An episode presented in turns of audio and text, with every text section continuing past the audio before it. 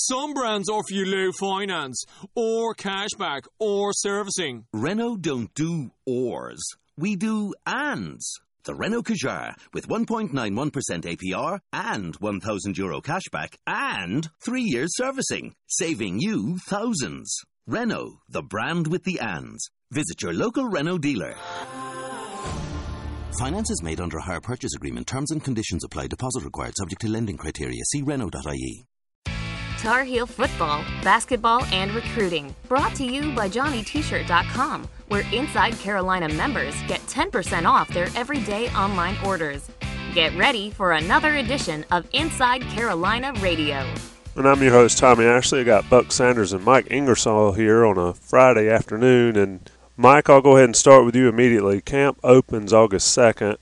Players arrive uh, for camp on August 1st. Just as a former player, what is that like for you getting the camp, getting ready to get rolling? Well, it was different as a senior coming into my senior year than it was any other year. Coming into freshman year, it was, you know, wide eyed and kind of scared and not really knowing what I'm getting into. You know, you you did training camp all through high school, but it's just not the same. It's not the same deal. You're not you're not in a dorm. You're not away from home.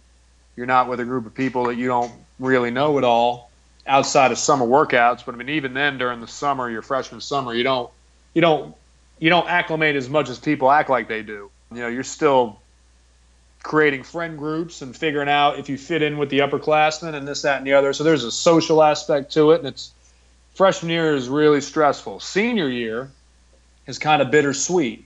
You're a little more jacked up for it because you know it's your last go round, and you think back to all those other years that you despised camp and you had that pit in your stomach having to go back to training camp because you knew how hot it was going to be and you knew you were going to be tired every day and it seemed like it was going to last forever. That's what sophomore and junior year feels like. You kind of just don't want to deal with it. Senior year, at least for me, I mean, I was soaking in every every minute of everything that I could because I knew I wasn't going to have it for much longer. So it's it's interesting the way that it morphs and changes from year to year, but um, it's generally generally the, the standing the standing understanding throughout the summer and throughout the year is that you know we just we don't talk about training camp. It's just one of those things that we're not gonna we're not gonna we're not gonna speak about it. See no evil speak no evil that sort of thing. Buck your take on the start of this camp. I mean north carolina's had some success the last couple years but you know this is one of those years where not many people are expecting much but you kind of feel like maybe they could have a really good season. Your take as Carolina goes into camp here starting next week? Well, uh, you know, just to follow up on what Mike said, it's totally different if, you know, as you go into training camp. Basically, for most people, training camp starts on a high note. Everybody's jacked up. They're ready to go. They're ready to actually participate in some real football, and they haven't had that for a long time, at least since spring practice, and for a lot of guys, not even even longer than that. So, but as you get into training camp, and, and Mike can probably speak to this, maybe even to his senior year, but as week two, week three goes by, you're starting to get into week four. Those guys are just sick of hitting each other. You know, they, they want to hit somebody else. So it, it, it's a it's a dynamic that comes with fall camp that it, it begins with a lot of intensity, and as time goes on, you know, the players just get more and more tired of it, and then they want to get into actually hitting somebody else besides each other. As far as this particular training camp goes, obviously the the 800 pound gorilla in the room is how fast the offense can come together, and particularly for the purposes of this podcast, how quickly can the offensive line come together? And those are going to be some questions that we're going to see as camp comes along, who fits in where. Uh, we have some pretty good ideas about that going into camp, but there might still be a few unknowns, really, as you know, the starting five that they're going to go into when they play California. So it, it's always an interesting time of the year. everybody's pumped about the start of it, but then as time goes on, that excitement, at least from the p- perspective of the players, from what I've seen, begins to wane. Mike, you can comment on that, but also I wanted to ask you about the how long does it take you to get back in the swing of things? Now, I know, as you said, as a senior, you're different. You've been around the block. As a freshman, you're wide eyed and bushy tailed, or whatever you want to call it. But how long does it take to really get a lather going, especially on the offensive line or in the trenches? Well, it's this year specifically is going to be interesting for the O line. Carolina was very lucky for a number of years to have uh, some consistency along the offensive line, at least in key positions. Last year we had, you know, until uh, Caleb got hurt, we had, you know, consistency throughout the interior. You know, R.J. Prince came in and started, and wasn't really expected to to start or contribute that much, and he and he did, and but he was there for the whole season. He he he never got hurt, and he was there the whole time. The tackle spots stayed stayed consistent. You know, then again, there were there were injuries here and there, and some guys were in and out. But for the most part, it was the same nucleus of guys. When I played, it was the same thing. We'd have the same basic offensive line configuration for at least two years in a row. And Travis Bond and Russell Bodine and those guys, they were all together for for quite a number of years uh, in the same general configuration. So Carolina's been lucky having that. This is the first time in a while where we've got some brand new pieces at some big spots. We got Dillard probably going to be the center for us. Um, we got the grad transfer from USC. We'll figure out where he fits in. We've got Tommy Hatton back, who should be contributing at one of the guard spots. So we've got some new faces in some big, big positions, and we don't know how that's going to turn out. It'll take them the bulk of training camp to get comfortable with each other, and that's assuming we go in with the same starting, or it's let me rephrase that that's assuming we come out of camp with the same starting five that we go into camp with. That's going to be the big determining factor because things happen in camp. Guys get hot, they get tired, they get hurt, and you know you get you tend to get overworked in camp a little bit, and and people go down, and also guys come in and, and they come in as a starter and then they end up getting beat beat out, you know, second or third week camp. You don't know how that's going to play out. So assuming we've got the same five coming out that we have going in to camp here uh, next week, it's going to take them the full four to five weeks to really get comfortable with each other. And then it's going to take about two games. It's going to take the Cal game and it's going to take the second game to really start humming along as a unit, assuming everything stays the way it is and we maintain the status quo and everybody stays healthy. So, you know, we've talked about O line chemistry a lot in this podcast, and people talk about it all the time historically with football. It's just it takes it takes time. It is it is the one position group where that chemistry is maybe the single most important piece to a football team's success. And unfortunately, it does take some time, usually a lot longer than you want it to. Buck, let me ask you about the chemistry question, and then Mike, you can comment as well. You've got Dillard and Rodgers coming in. Rodgers, the grad transfer from Southern California how do those guys fit in? I mean, obviously, they expect Dillard to start. Rodgers, I'm not 100% sure. We'll find out over these weeks. But, Buck, you've got guys that were there last year, played a lot, that may not play a lot this year if Dillard and Rodgers come in and perform as a, a senior grad transfer type is expected to for North Carolina. Your take on that? Well, you know, I, I think that may be a little bit of an overstatement because I do think that Tommy Hatton, who kind of started out on the right side in training camp last year, and then they had to move him to the left side after Peterson got hurt. You know, he's played on both sides of the center. From what I'm hearing right now, he figures in on the right side next to uh, William Sweet. They'll, they'll, that's going to be sort of a young side of the line and and those two guys, and and Mike and I and everybody else has talked about that. The communication between the guard and the tackle, whether it's the left side or the right side, is critical because they work as a tandem in, in a lot of cases. And even on the interior, the guard in the center on one side and the guard in the center on the other side have to understand, particularly on inside zone plays and whatnot, who's comboing who and who's trying to get to the middle linebacker to make a you know to uh, facilitate that inside zone play, which Larry Fedora relies on a great deal.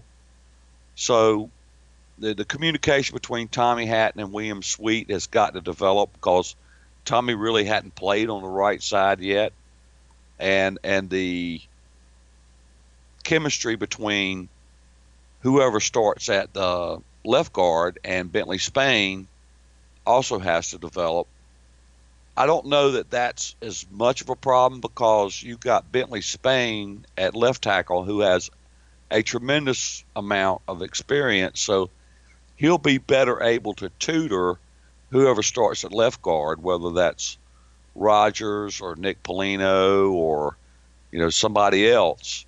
He'll be able to better instruct that player than say would uh, you know a redshirt freshman or a redshirt sophomore at left tackle.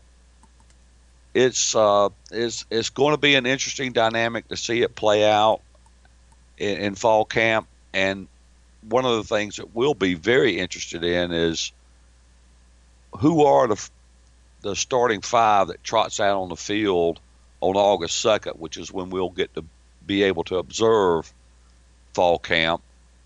What five guys has Cap chosen to walk out with the first team, and we'll get to see that. But the communication factor, which we Mike has done a tremendous job of explaining, both in uh, videos and on this podcast, how that communication transpires is is one of the things that we'll be counting on to happen sooner rather than later as we go into this 2017 season. Mike, Cam Dillard stepping in at center. Center is the most important position on the line, I would think, your opinion. But also, he's stepping in. He's not a guy that's kind of come up through the system at Carolina and, and been under Coach Cap and been with these guys. He's here, and now he's going to be the starting center likely. Talk about that chemistry issue, if it is, and how tough it is for him as a player, you think, to come in and sort of blend in, but not just blend in, have to be a leader of that position group. Well, everything I understand about Cam is it's a he's an interesting cat. He came in uh, to college and he eloped with his wife, his current wife, after his freshman year or during his freshman year. Uh, they have a they have a young baby. Um, they adopted a, a, a son, and he's been living a he's he's been living the adult life now since he was 18 years old. Know, married with a kid in college, and uh, he started 20 games at an SEC school down at Florida, and he he by all accounts, everything I hear about him is he just sounds like a very mature, kind of more mature than he should be at this age kind of guy, and I think that's going to translate well into a leadership position because he's he's he's been there, he's seen it. You know, I, I I see what he's done here, and he's not he's not some guy who just never played at another school and transferred. And he's looking for another opportunity. You know, he was he was the starting center at Florida, and he decided to leave for what he felt was going to be a better situation for him. And I put myself in that situation, trying to figure out how I would approach that, right? And I think him being older and having the life experiences that he's had already, what with being married and having a kid and having started at a different a major program coming in here, I think he's got everything he needs to just kind of roll right into that leadership spot. Now it is weird when you walk into a locker room. I imagine I never had to transfer, um, but when you walk into another college football locker room and you've already got an established group of guys that uh, you know they they do their own thing, they have their own little social group and it's it might be hard to infiltrate that, but I've been around Chapel Hill all summer and I've seen these guys all hanging out, Dillard with them, and everything I see looks like a really tight knit group. Um, I was out at a Durham Bulls game last week with my sister, who's been working over in student athlete development, and they had some little promotion that some marketing class was going on here, selling Durham Bulls tickets, and a, you know basically every offensive lineman was there. Uh, they all bought one. They were all sitting in the same section we were, and they all looked like a really tight knit group. I, I, just don't see much of a, of a hiccup there, which is good um, because your concerns are warranted.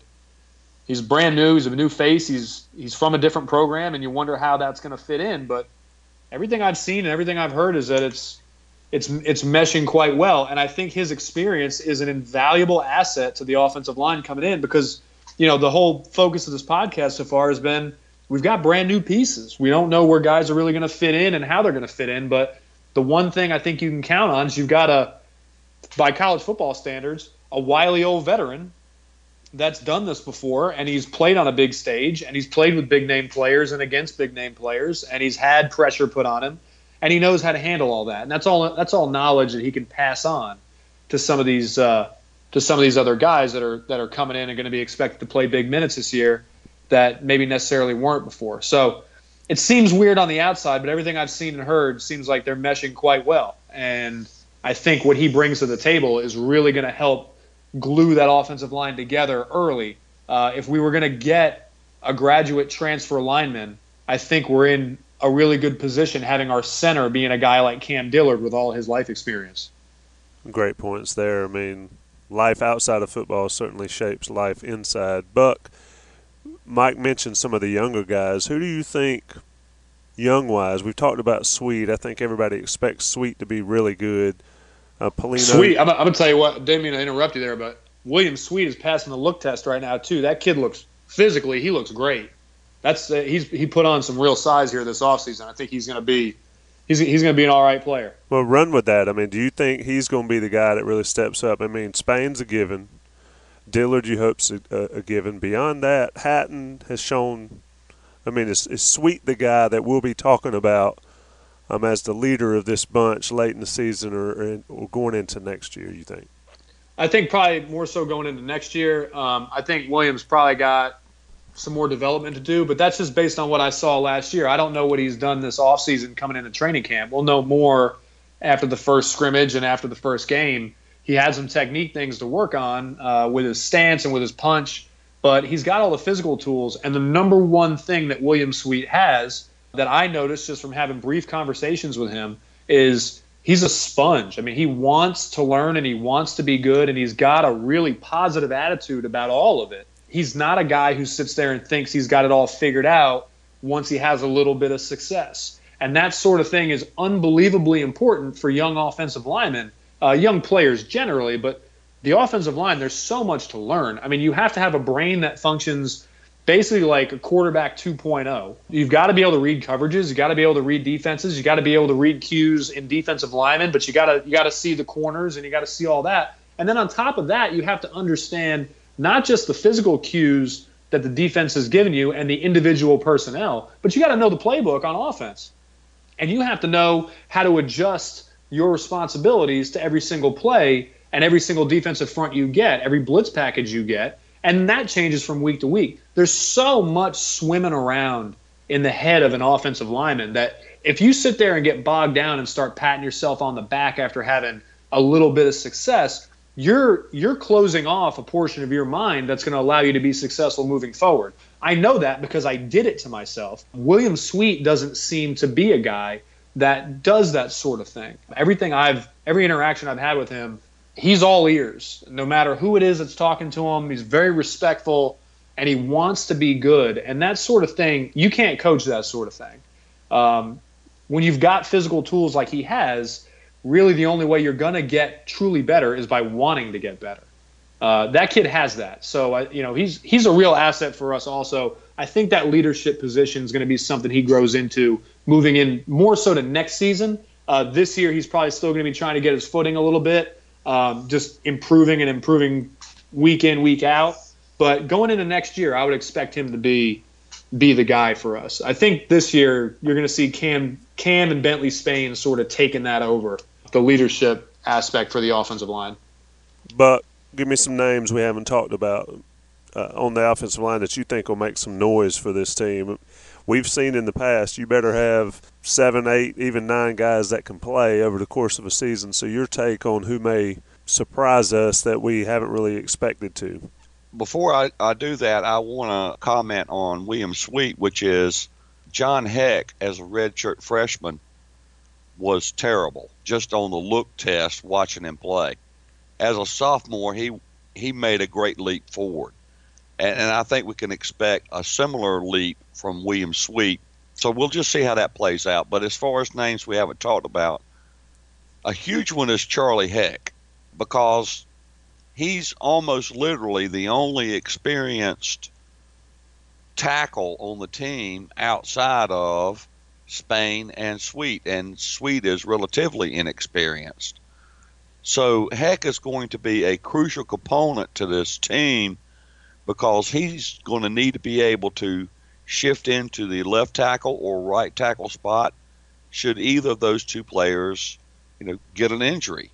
Uh, that that's a huge thing, and I think it's critically important that Spain and William Sweet stay healthy this year. They, they can't afford a lot of injury at the tackle spots.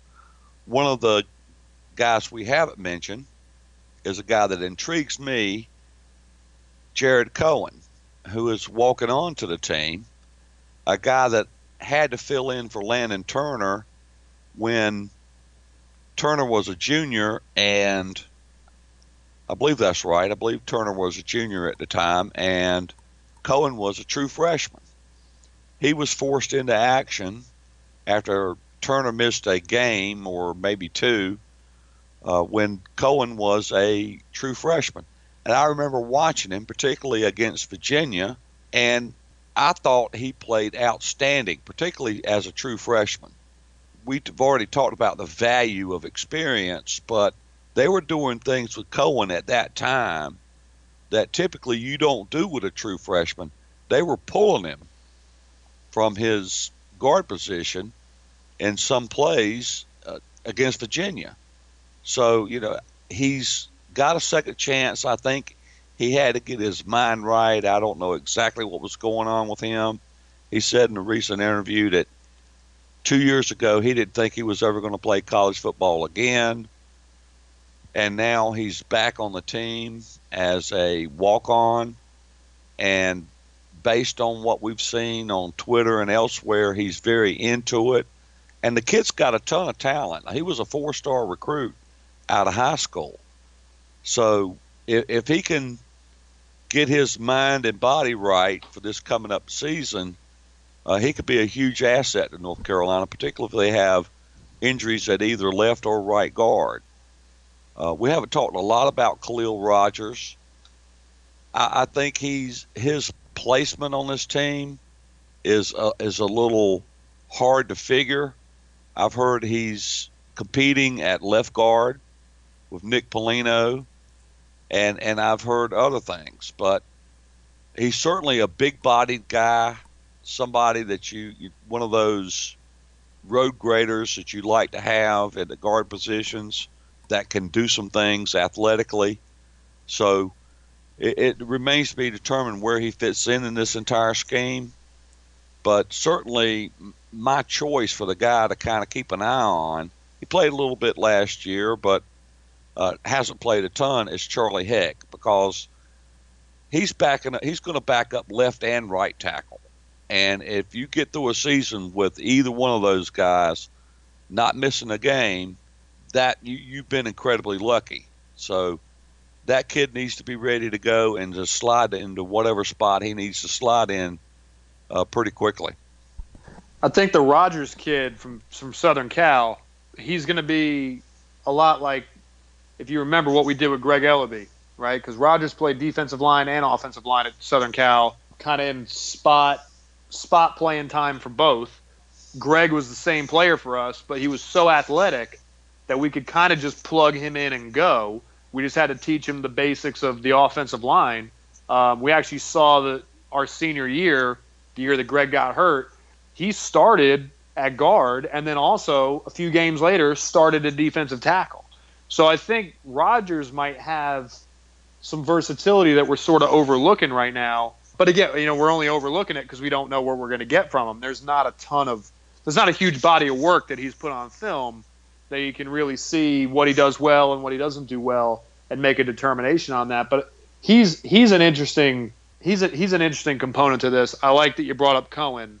Cohen really that whole story is just kind of wild. But you're right. I remember when he was a freshman, like you do, and he was playing lights out, and then all of a sudden he wasn't on the team anymore, and I didn't know what was going on. the fact that he's back and they've got him for I mean, you want to think of it from business terms. He's got they got him for value. I mean, he's a walk on, right? But he's he should be a scholarship guy. You know, he's another one that I think is gonna if he's if he's forced to to to play or beat somebody out in camp. I think we're in good hands with him. I think there's more depth on this offensive line than than people may think, but it's understandable that there's some reservations because of how many new faces we got. Mike, let me ask you and Buck. I want you to follow. We talked a lot the other day with I did with Greg Barnes and Jason Staples about the quarterback position, and the discussion was: Is that the most important position on this offense for this offense to be successful?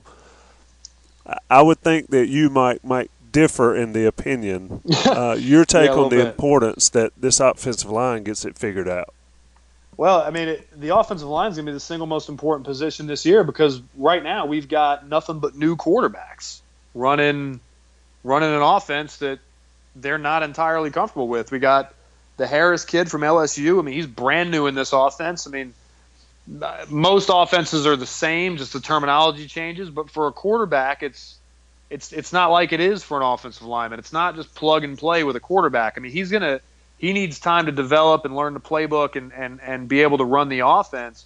He also needs time in games and in the middle of plays to be able to run the offense and to do things because he's to be learning on the fly, assuming he's our starter. Same goes with Surratt or any of these other kids that we might have playing quarterback.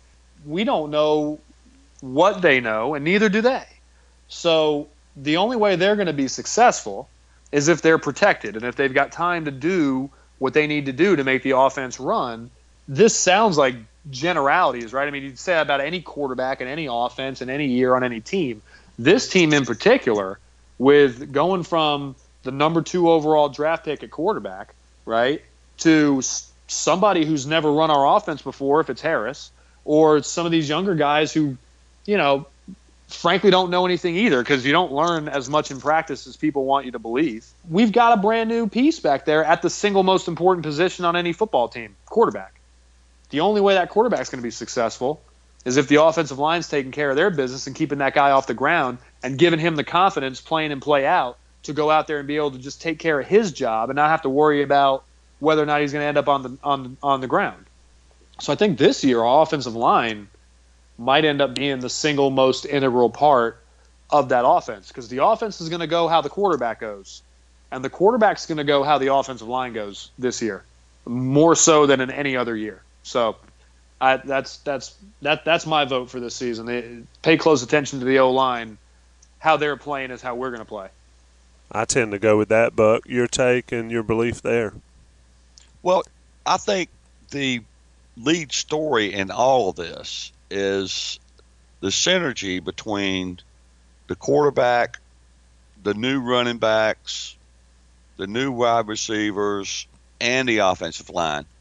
Tight end, I think they're good, but that synergy has to come together quickly on offense because in the run game, for example, or even in the in pass protection, it's not just about how the offensive line blocks.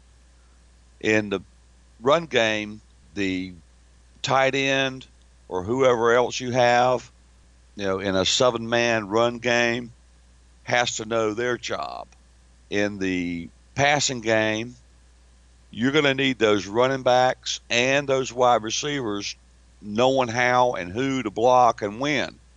It's not just on the offensive line to do pass protection because pass protection could break down at any particular point, whether it's a running back whiffing on a block or a wide receiver not getting a block on a bubble screen or you know in some other pattern. So I I, I don't think the story of this 2017 offense hinges upon any one particular group. It hinges upon the synergy between the the quarterback, whoever that's going to be, and I think it's going to be Harris, the offensive line, how they come together, how well the running backs do in all of their assignments, not just carrying the rock, and how well the wide receivers do in knowing their responsibilities, both as pass receivers and as blockers on the outside. So I think it's that entire package that's really the story of the 2017 offense, not just the quarterback.